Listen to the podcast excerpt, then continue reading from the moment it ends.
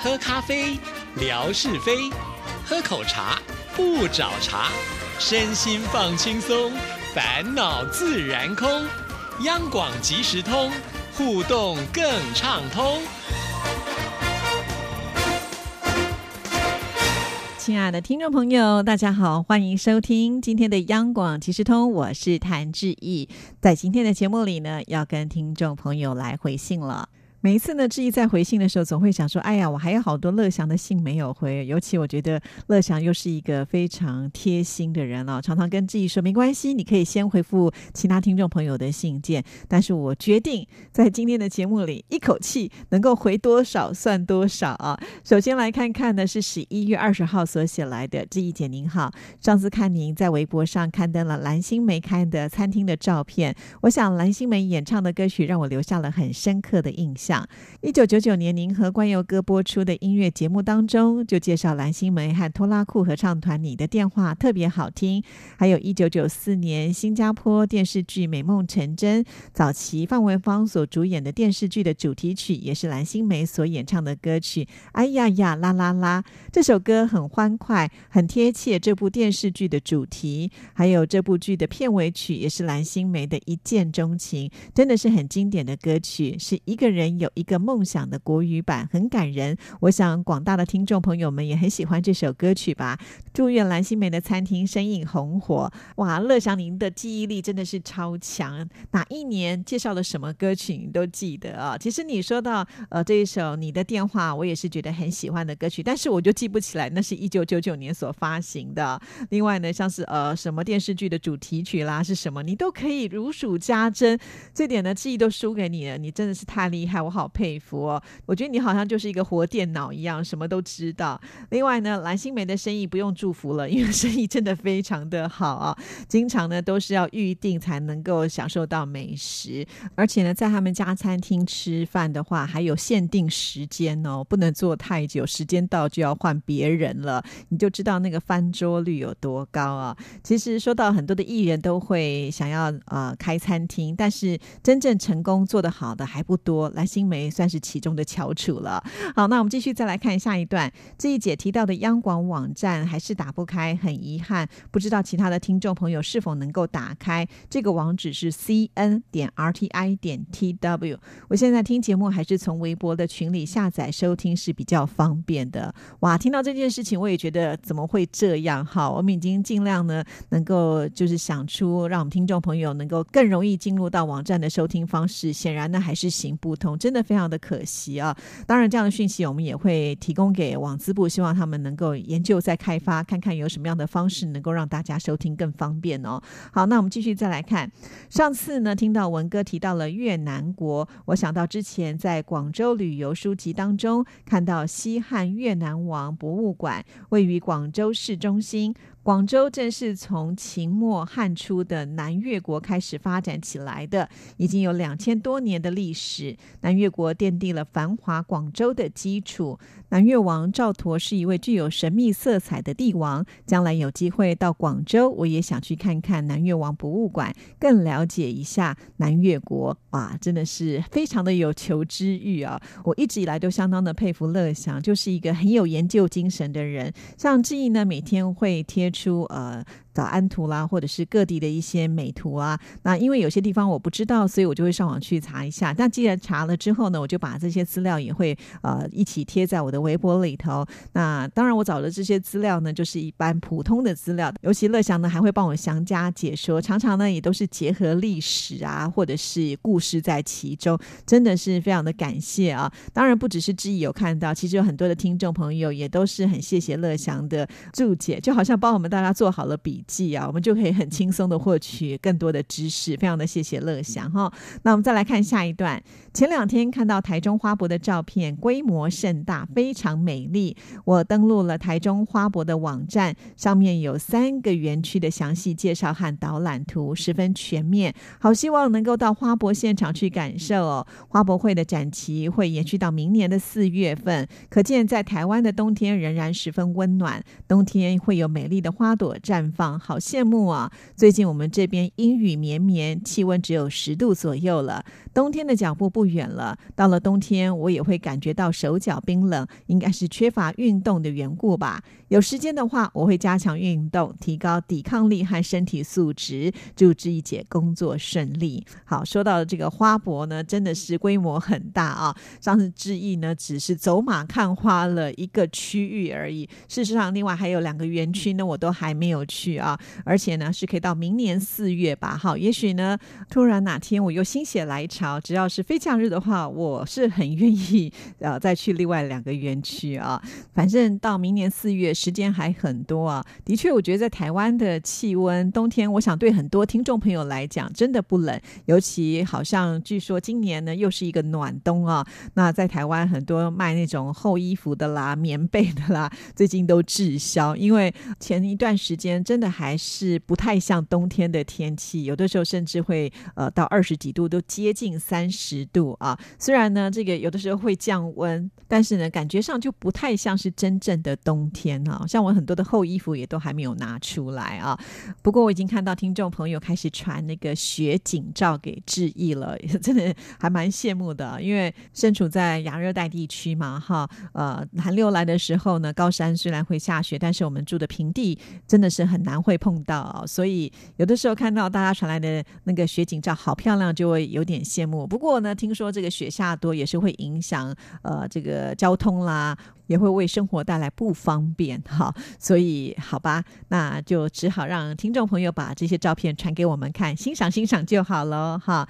再来又提到了就是有关于冬天保暖的部分了。其实很多听众朋友都跟志毅说，哇，现在已经很冷了，呃，这个出去的时候呢，我都会觉得好像要特别的注重保暖。的确哈，那我相信呃，这个冬天就是最容易感冒的时刻了，千万不要冻着了啊。所以听众朋友这一点呢，都一定要特别的小心，或者是可以吃一些。些就是呃，可以把身体变成暖乎乎的这种感觉啊。上次在台湾，我们就会吃一些姜母鸭啦，或者是羊肉卤啊。那之前我曾经也拍过那个 姜母鸭的照片给听众朋友看啊。啊，像台湾没有这么的冷，我们都要吃这些东西。那我不知道呢，在呃北方的地区，大家都是吃什么来抗寒呢？哈，我很好奇啊。像我们家。以前我妈妈都会自己呃做那个甜酒酿啊，我最喜欢吃酒酿汤圆，因为我每次喝这个甜酒酿的时候，我都觉得哇，那个全身就热乎乎起来啊。直到现在呢，我都会很怀念那个滋味，因为我自己不会做了，所以我现在都去超级市场是会有买现成的那个酿好的酒酿啊。我觉得那个滋味真的是很棒。那不知道听众朋友你们都吃什么，也欢迎来告诉志毅哦。好，那我们继续呢，再来看下一封信件，这是十一月二十五号写来的。志毅姐，昨天在网站上看到台湾县市长选举的画面时，真的是很激动人心。央广即时通的听众朋友们也非常关心台湾的选举。其实我已经很久很久没有这么关心过政治了。我不由得想起一九九八年底台北市长选举，马英九先生获胜，以及两千年三月份陈水扁总统大选中胜出之后几次的选举，我都没有第一时间关注相关的新闻。二零零四年三一九枪击。案以及二零零六年高雄走路工事件，都使我对选举有些失望。很希望各方候选人都能够在公平公正的前提下来参选。这一次蓝营大获胜，希望未来几年当中，他们能够努力的建设各地方的县市，避免重蹈覆辙。台湾民众排长队投票。也许有些民众平时不关心政治，但是在关键时刻的时候，都希望能够选出优秀的人选。还看到新闻说，选举前，北京、上海、广州等各大城市回台湾参加选举的台商很多。台商虽然身在大陆，但是也很关心台湾的选举，希望当选人能够促使两岸和平。正如文哥所说的，也许我们大家心底都有关心政治呢。毕竟台湾的选举已经走到了亚洲各国的前列了。我从小都还没有参加过选举呢。如果有一天大陆也能够开放选举，那该是多么人山人海的景象啊！大陆十四亿人口中，具有选举资格大概应该有十亿人吧。这么多人可能在一天无法完成投票或者是开票吧。虽然现在台湾选举中还是有这样的问题，但是我相信以后会不断的完善。相信台湾的选民整体素质是不断提高的，希望当选人也能够真正的为人民办事，做出贡献。好的，我想这次有很多的听众朋友都非常关心台湾的选举，从呃微博当中就可以看得出来了啊。其实志毅在节目当中真的很少聊到政治的部分啊，因为我觉得不同的节目的属性，我们应该做呃区隔跟。做分类。那既然呢，我们是一个互动的窗口，更希望这个窗口能够是长长久久的啊。当然，我也很高兴，所有听众朋友都非常关心台湾的一举一动啊。那乐享有提到说没有参与过选举，但是我会联想啊，像是我们小时候念书啊，在班上的一些班长啦，或者是干部，其实都是由同学们互相提名之后呢，再投票来 选举啊，就举手投票了哈。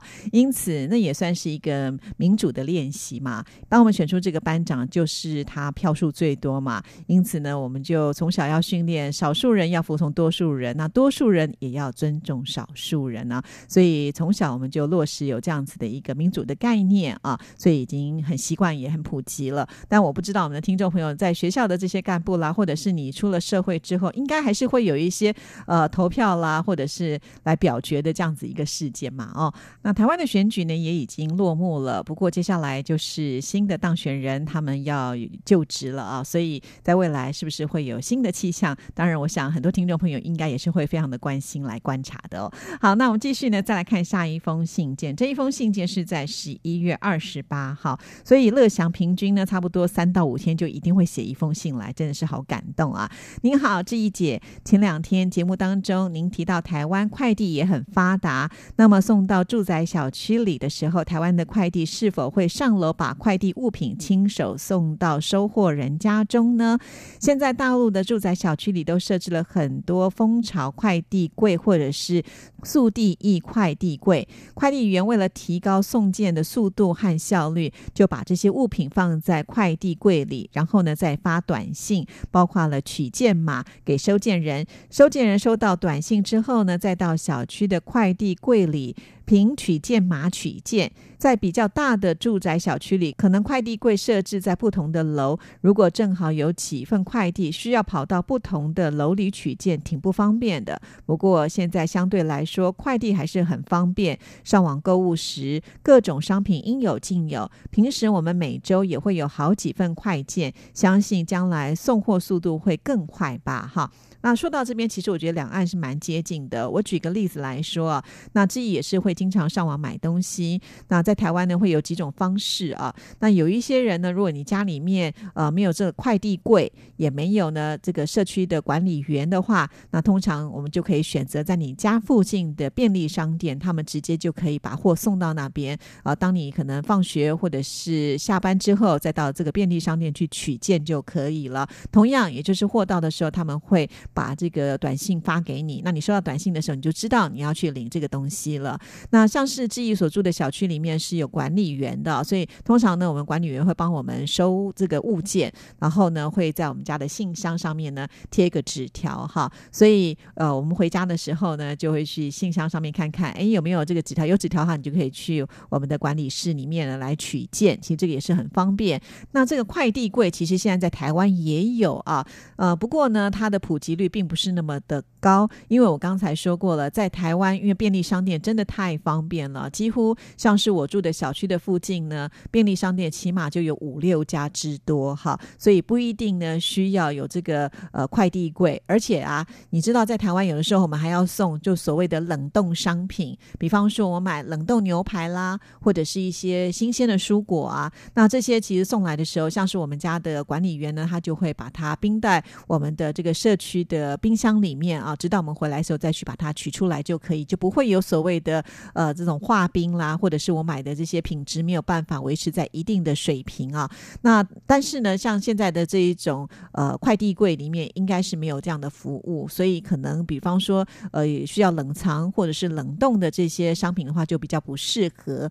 那再来呢，快递柜啊，毕竟我觉得对年轻人来讲是没有问题的，使用上也很方便。可是对很多的老人家来讲，恐怕呢就会有一些障碍啊。我举一个例子，像是我先生的爸爸妈妈，也就是我的公婆啊，他们年纪都大了，呃，也是使用呃智慧型的手机，但是呢，我们都需要花很长的时间来教他们怎么使用。常常呢，我们也会接到就说，哎呀，他的手机哪里又坏了，或者是又不能用了，呃，出现了什么样特殊的画面，就希望呢，我们来帮他解决这些问题啊。所以，如果呢，呃，太高度的复杂的这种网购的方式对他们来讲是不方便的。因此，为什么在台湾的便利商店就变得这么的重要了呢？因为这里面再怎么样都是会有店员呢。如果你不会的话，你就直接呢交由这些店员来帮你处理也是可以的。还记得文哥曾经在微博里面就提到，台湾的这个便利商店的店员，他们真的是非常的厉害啊，什么都会，真的可以用这样的形容词来形容他们啊。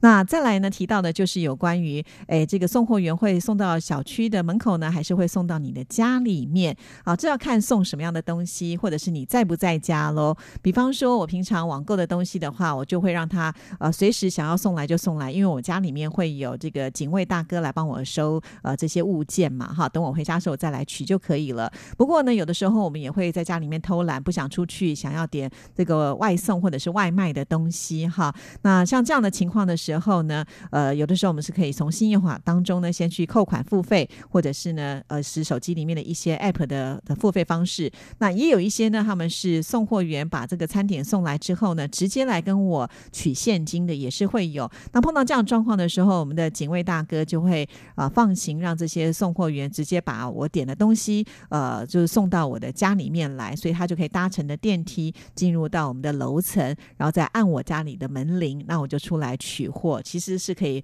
分类分这样子啊。那通常这一定是必须人要在家的时候才可以嘛。所以呢，我觉得会按照不同的状况有不同的的一种呃快递送物件的情形啦。但是现在就是一个呃物联网的时代了，所以真的这样子的一个行业呢，它会越来越蓬勃。我相信送货的速度也会。越来越快，因为在台湾常常有很多的呃网络上就标榜说二十四小时到货，也就是早上买东西的时候，可能这个货晚上已经到你家了，非常的厉害哈。那另外呢，如果说你要点吃的东西的话，有一些商家呢，他们就是标榜快速能够送到你家，如果超过半个小时的话呢，呃，你可能就可以得到一些折价券，或者是某些东西是可以免费的啊。